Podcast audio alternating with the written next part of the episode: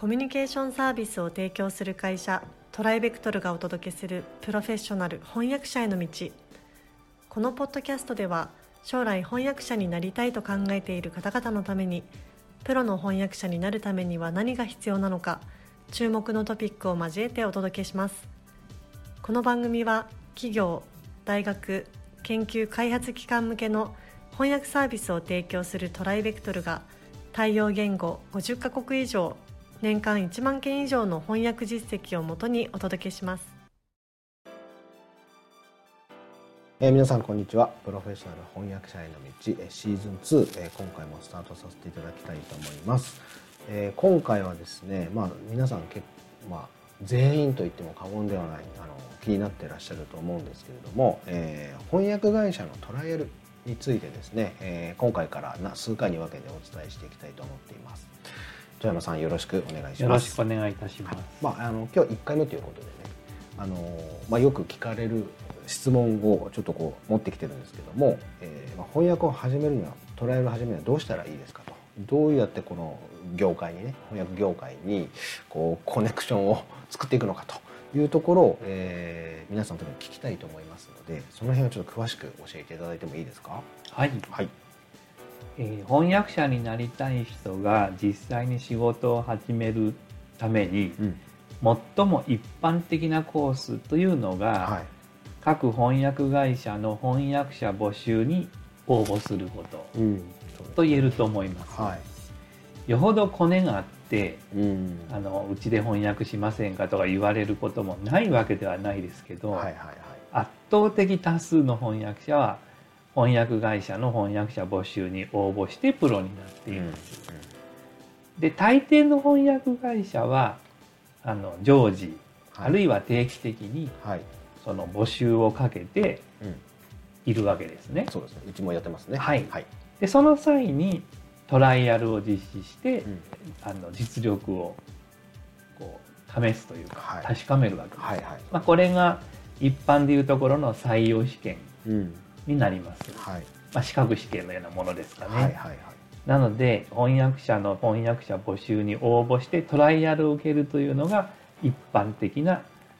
うん、あの業界での入り口と言えると思います。うん、なるほど。具体的にどういう手続きを踏めばいいんですかね？えー、会社によっては、はい、あの申し込みますとすぐに問題用紙を送ってきて、はい、いついつまでに出してくださいと言われる場合もあるんですけど、うんうん、大抵の会社ではまず履歴書やレジュメを出すよう求められます。うん、で書類選考の後トライアルが受験できるかどうかが決まることが多いです。うん、まあ、じゃあまずはその書類選考が先ってことそうです。それでダメになっちゃうこともあるわけですよね、はい、残念ながら。あのそういう会社もありますよね、はい、うん、えっ、とまあ実際じゃあ履歴書とかっていうのの、まあ、まあまあ書き方っていうのもあれなんですけど、はい、なんかその辺ってこうアドバイスありますか？そうですね。あの留学帰りの方などは、はい、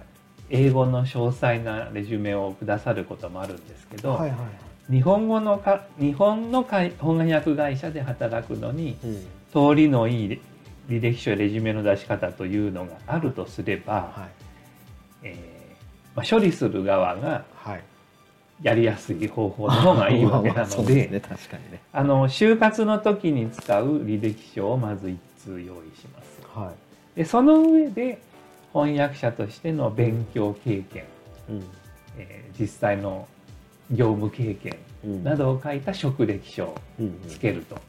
この2本立てが一番わかりやすくて受けると思います。まあ、オーソドックスですね。そうですね。はい。なるほど。そのえっとプロのか、まあ、すでにプロの方もあの聞いてらっしゃるかもしれないんですけれども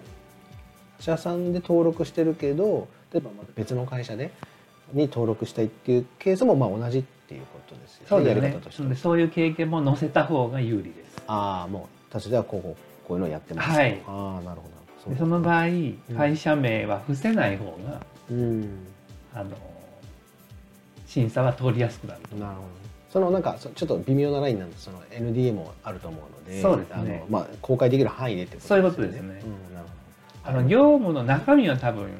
守秘義務があるので難しいと思いますけど、はいはい、何々社採用とか何々書2000何年何々社採用以後定期的に経済案件を受け持つとかそういう書き方で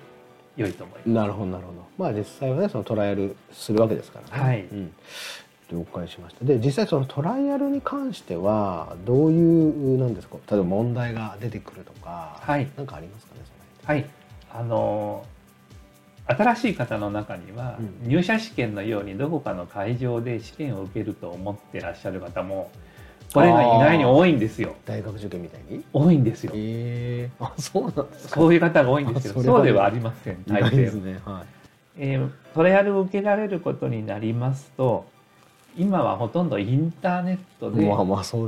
問題用紙がワードとか PDF の形で送られてきます。でそれに対して訳案を作成して、インターネットで提出するっていうのがもう圧倒的多数です。でトライアルの問題っていうのは短いものが多くて、うん、まあ、会社によって違うんですけど、はい。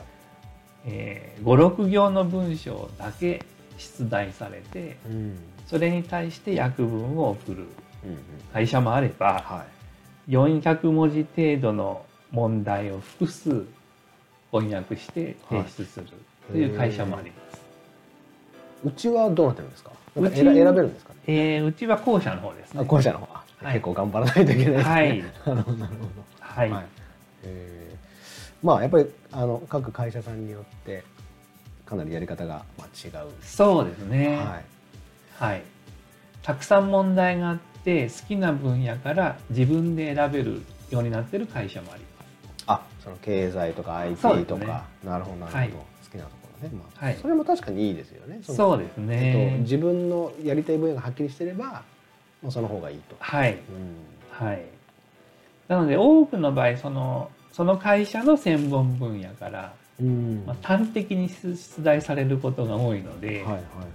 あのパッと見ただけでは何のこと言ってる分なのか分かんないっていう場合もあります。前後がないから。はい。あそういう会社もあります。なるほどなるほど。それ結構でも大変じゃないですか？やる方は。そうなんですよ。で大変なんですけどこういう会社実は多くて。これは一つふるい分けの目的があるんですね。えー、ちょっと喋っちゃって大丈夫なんです。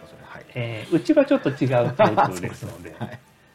あの端的な文章だと何のこと言ってるのか前置きがありませんので。うん、ですよね。それを見抜く力も試されているわけです。あなるほどどういう系統の文章でどういう背景があって、うん、どういう傾向の訳文が求められているっていうところまで、はいはい、問題外の要素を自分で考えなさいということなんですね。調査しなさいと。はい。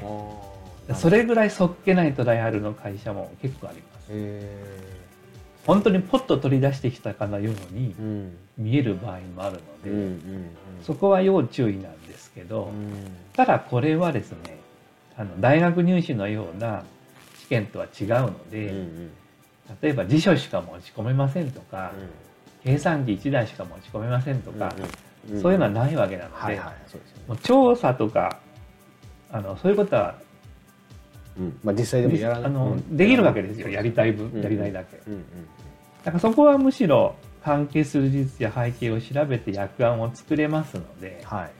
むしろ腕の見せ所となると思いますね。なるほど。ありがとうございます。じゃあちょっとその辺までね見られてるかもしれないという意識を持っていただいて、ねはい、あのぜひトライアルチャレンジしていただければと思います、はい、えー、じゃあ今回はここまでとさせていただきたいと思います。寺野さんどうもありがとうございました。ありがとうございました現在弊社ではアート翻訳者養成講座オンラインを発売中です。この講座ではプロのアート翻訳者になりたい方向けに e ラーニング形式でアート業界全般やアートビジネスアート翻訳のポイントアート翻訳の未来についてなど総合的に学習できる内容になっております。ご興味のある方はトライベクトルアートでご検索ください。今回のポッドキャストはいかがでしたでしょうか？弊社では翻訳者志望の方からのトライアルも受け付けております弊社ウェブサイト翻訳者募集のページをご覧くださいその他ご質問やお問い合わせはいつでも弊社ウェブサイトからご連絡ください。